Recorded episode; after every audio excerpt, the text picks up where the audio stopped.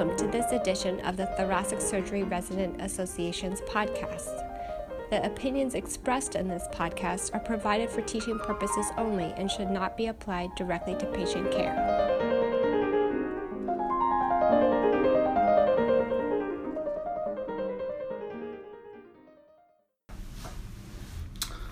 Hello, my name is Doug Liu. I'm a thoracic surgery fellow here at Stanford. I'm with Dr. Mark Berry, one of our general thoracic surgeons. Uh, I will be speaking to him about esophageal cancer and his approach to the workup, operation, and postoperative management. Dr. Berry is an associate professor here at Stanford and has numerous publications, including book chapters, on this topic. Thank you, Dr. Berry, for speaking with me today. Doug, thank you. It's my pleasure. Great. So uh, let's get started with the case scenario. A 65 year old Caucasian male with a long standing history of GERD and distant smoking history was referred to you from his primary care physician for dysphagia. For the past six months, he had progressive difficulty swallowing foods. He feels a sensation of food getting stuck in his mid chest, which occurs more which has been occurring more frequently, and on occasions will cause him to vomit.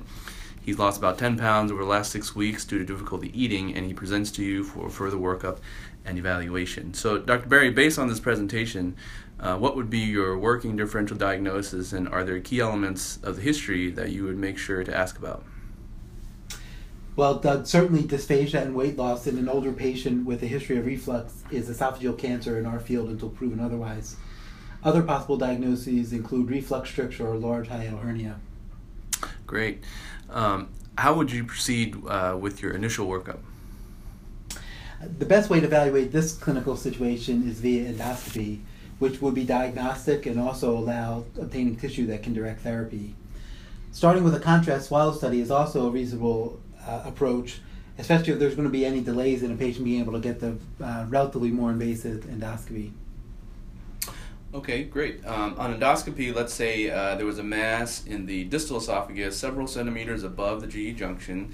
Uh, the biopsy was done and it was consistent with invasive adenocarcinoma. Uh, what would be your next step uh, in terms of staging? Once you confirm the diagnosis of esophageal cancer, the most appropriate next step is to evaluate whether there's metastatic disease. A PET CT is the most efficient study, as this will allow adequate evaluation of the most common sites of esophageal cancer metastases, including the lung, liver, and bones.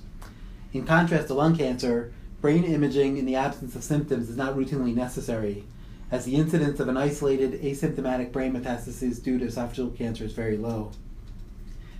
Once it's been established that there are no distant metastases, that's when I would proceed with an endoscopic ultrasound.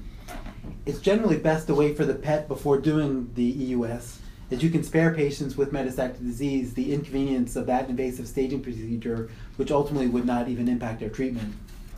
I see. Um, are there any patients where uh, perhaps you would not get an EUS on? Uh, well, my, my preference in my practice is to try to get an EUS on all patients if possible, so we can at least have as good a local assessment of the tumor as possible.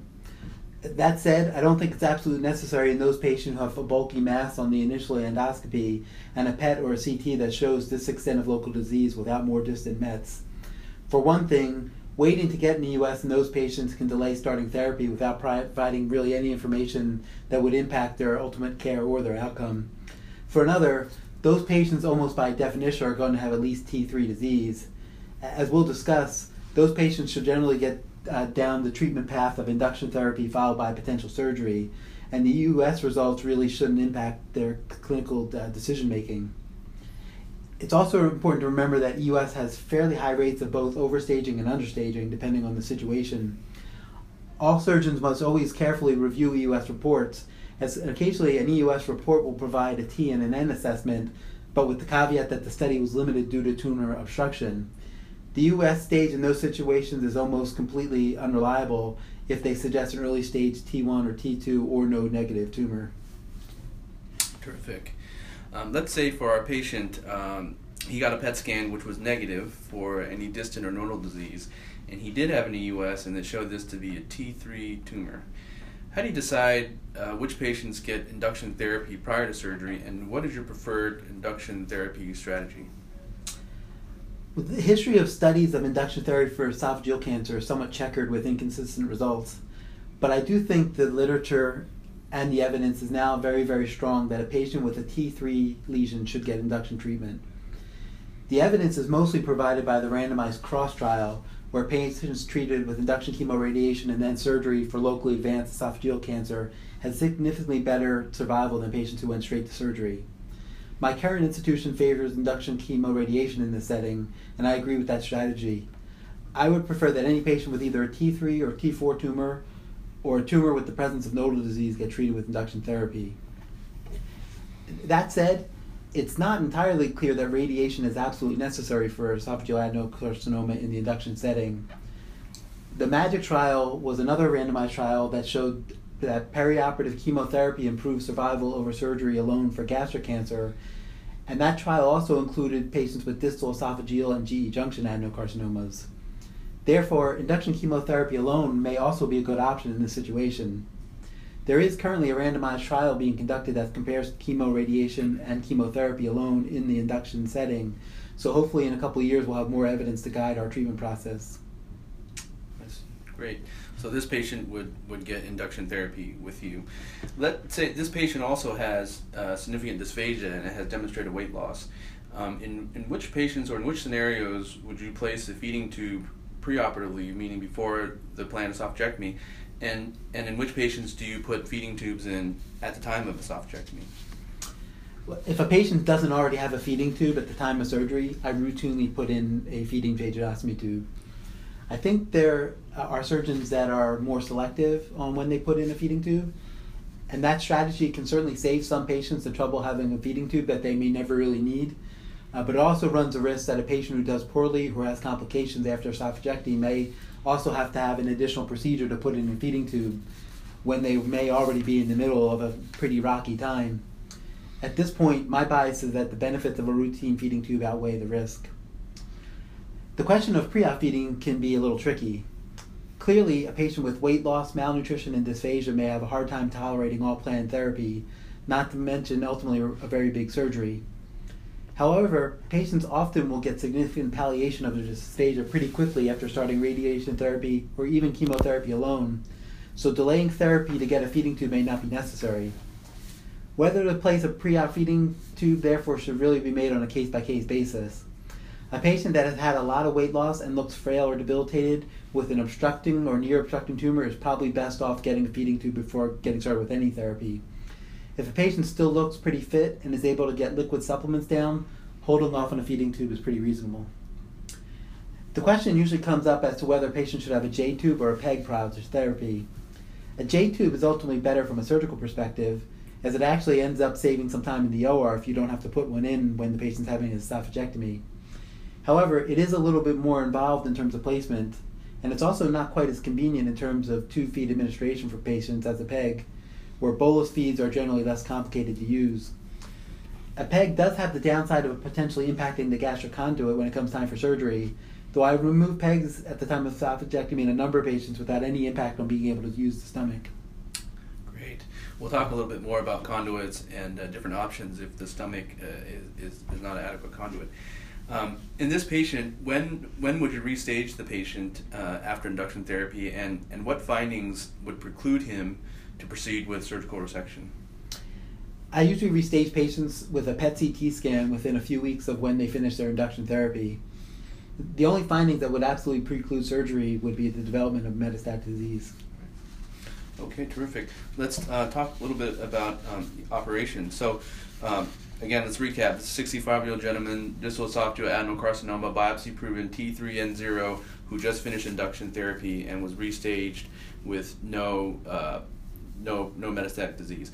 What would be your planned surgical approach for this patient, and how do you decide between an Ivor Lewis versus a McKeown versus a transhiatal? And similarly, how do you decide between minimally invasive versus an open technique? Uh, I would perform a minimally invasive Ivor Lewis esophagectomy with laparoscopy and thoracoscopy for this patient. That's my operation of choice for an esophageal cancer where the esophagus is clear of any abnormalities from uh, 30 centimeters and above. For tumors that are more proximal, or for patients who may have extensive Barrett's in the proximal esophagus, I usually carefully consider whether we'll be able to get an adequate margin with the anastomosis placed in the chest. If I have any concerns about getting an adequate margin, I would do a three field McKeown. I personally would not do a transhiatal in any patient at this point, primarily because of the limitation of getting a complete lymph node dissection in the chest. I think doing a thoracoscopic mobilization and lymph node dissection in the chest does not add a lot of morbidity over a transhiatal procedure. I personally plan for a minimally invasive approach in most patients. The cases where I may not use a minimally invasive approach or where I may have a, a low threshold for converting to an open approach are situations where the patient has had prior extensive hiatal surgery, has or had a bulky mass with significant mass effect on the aorta or airway, or situations where the use of radiation in the chest was somewhat remote. When you do the endoscopy, uh, is there a particular location of the tumor where you would anticipate the need to perform uh, a, a McKeown esophagectomy? And, and similarly, what is the highest lesion uh, that you would consider uh, resectable? I would plan for the anastomosis in the neck for all lesions where the extent of the tumor is 25 centimeters or higher. I will often plan a neck anastomosis for tumors between 25 and 30 centimeters but I will sometimes use an Ivor Lewis approach for tumors in this location if my own assessment on EGD is that we'll be able to get a negative margin by doing a very high chest anastomosis. I don't think there's an absolute location that I'd call unresectable, but I do have concerns about getting a negative margin when the tumor extends to 19 centimeters or higher. If pursuing resection in these cases, I will often at least have one of our head and neck surgery colleagues available to help with the proximal mobilization if it looks like we may end up having to do an anastomosis almost at the level of the pharynx. I see. Now, at the start of the operation, do you routinely always do an endoscopy and or a bronchoscopy? Uh, I always start every procedure by doing an EGD so I can personally assess tumor location and the response to therapy, and also to ensure that my plans for the anastomosis location are adequate. I would also do a bronchoscopy on any all patients who had a proximal or mid uh, uh, location prior to therapy. I see. Um, let's talk a little bit about um, Lewis esophagectomy, and um, maybe you can just highlight some of the key points for each of the major portions of the operation, um, starting with um, the hiatal dissection. What, what are some of the key key um, things to, to pay attention to during that part of the operation? Yeah, the, the hiatal dissection is usually where I start uh, in the abdomen. The first thing I think you always have to look for is to see if there's a replaced uh, left hepatic uh, artery. Uh, and if there is, you need to preserve that so you don't run into any hepatic necrosis afterwards. Uh, when uh, doing the hiatal dissection, I think it's pretty important to remember that, that, especially for patients with a distal cancer or GE junction cancer, that there may be lymphatic tissue that has uh, potentially has cancer in this area.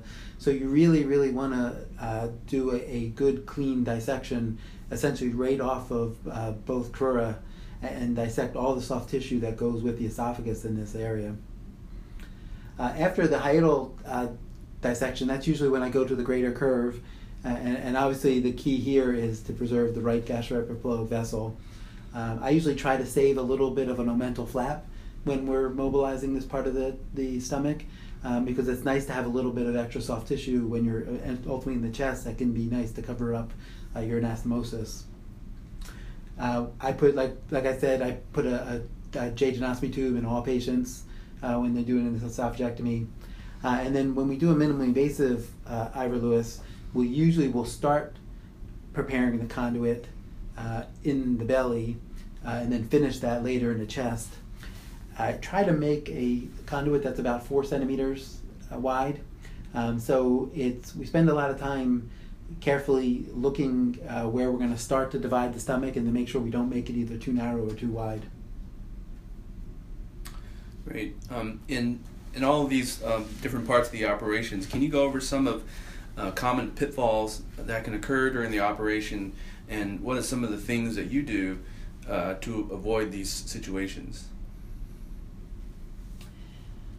Well, some of the things that you always have to watch out for in doing the case is you need to make sure that when you're preparing your conduit that it's going to reach the level you need it to uh, and be able to get a negative margin uh, cancer wise. Uh, you want to make sure that you keep the conduit healthy, uh, so you really have to make sure you preserve the blood supply that you intend to uh, preserve. Uh, and then you also want to make sure that you don't twist the conduit when you bring it up into the chest. the, the way I get around or try to avoid these problems is when we're working in the abdomen, we really completely mobilize the stomach and we make sure that we really have freed it up from all attachments where it needs to be freed. And we do usually will go uh, pretty proximal on the stomach in terms of where we uh, uh, mobilize the greater curve. So we're not uh, going to be held back by being able to pull the, the stomach up into the chest, say by, by still being tran- uh, connected to the transverse colon.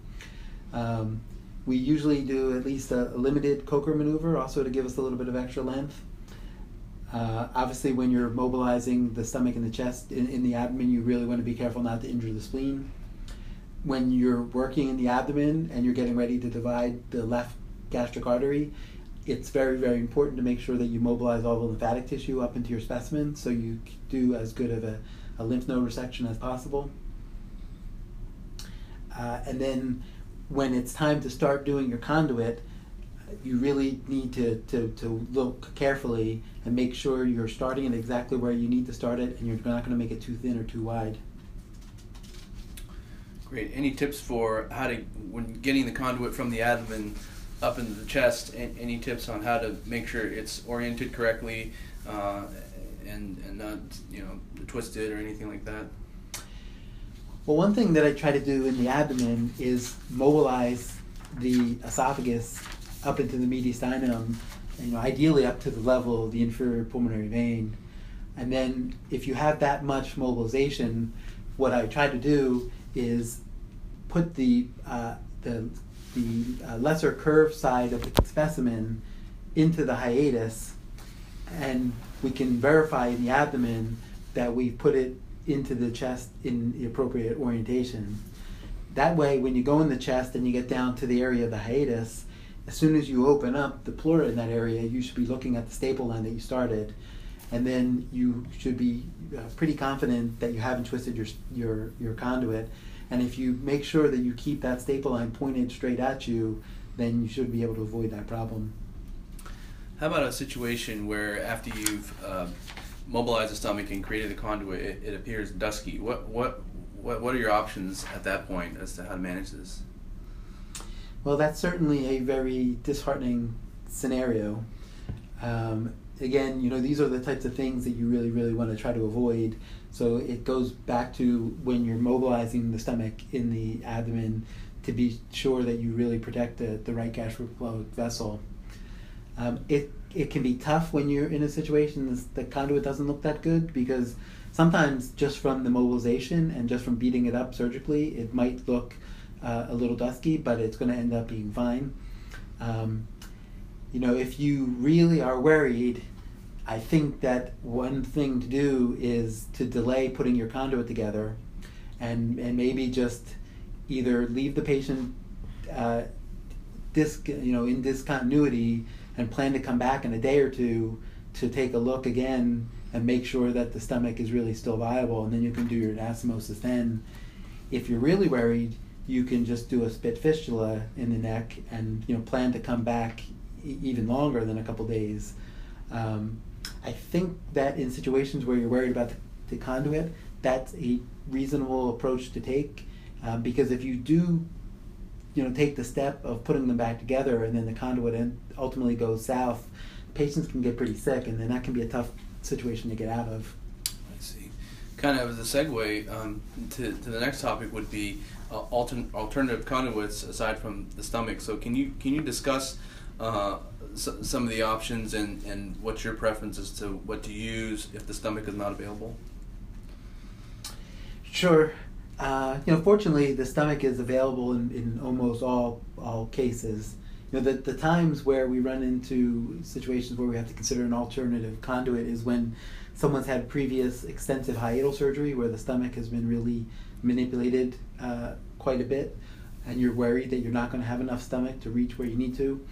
Or, obviously, if someone's had previous gastric surgery and the stomach is no longer a, a viable uh, uh, uh, option. I think the other time you actually have to think about another conduit is if someone's a diabetic with really severe gastroparesis, uh, because taking a stomach that already doesn't work well and and pulling it up into the chest can can mean that they might have some problems trying to swallow after they full, ultimately recover. Um, the, you know, the options when you don't have the stomach are to either use colon or to use small intestine. I think what people generally use are the, uh, in terms of an alternative conduit, are the, the conduits that they're used to, or or where which conduit their institution is is used to using. Uh, my pre- current preference uh, is to do uh, small intestine conduit, and we usually get our plastic surgeons to help mobilize and then also to supercharge it by connecting it to some blood vessels in the neck. I see. Great. Um, let's talk a little bit about uh, postoperative management and then uh, follow up. Um, when do you obtain a swallow study uh, in these patients, and do you get one in every patient that you operate on? Uh, my practice has kind of evolved over time. Uh, initially, I favored sending everyone home on two feeds for two to three weeks and then just getting a swallow as an outpatient before starting anything significant by mouth. That's a pretty conservative therapy, but it does generally minimize the number of patients who are going to have a complicated leak. Unfortunately, most patients really don't want to wait that long to be able to eat, so I'll now consider getting a swallow anywhere between five and seven days post op, depending on how patients look uh, and if they're doing well with no clinical evidence of a leak. If you obtain a swallow study and a leak is discovered, um, can you talk a little bit about your approach in terms of the management? Sure. I think when you have a leak, you know, obviously the first thing you want to uh, figure out is is it a small leak? Is it a big leak? And then, you know, is the leak making the patient sick? Um, if a patient has a leak and they're appearing sick at all, then you at the least need to do a CT scan and make sure you don't have any undrained collections that you need to go and, and chase after. Fortunately, most patients that have a leak, it generally is a somewhat benign situation. For me, if I have a patient who has a small leak on a swallow study that's well drained by whatever drain is in place, and they're not sick and they have no undrained collections, I'll usually just try to give those patients a couple weeks uh, and then do another swallow study and see how things go. If it looks like a, a pretty big leak and it's a high volume leak where the, the drainage is pretty significant, those are the patients that I'll consider putting a stent in post op.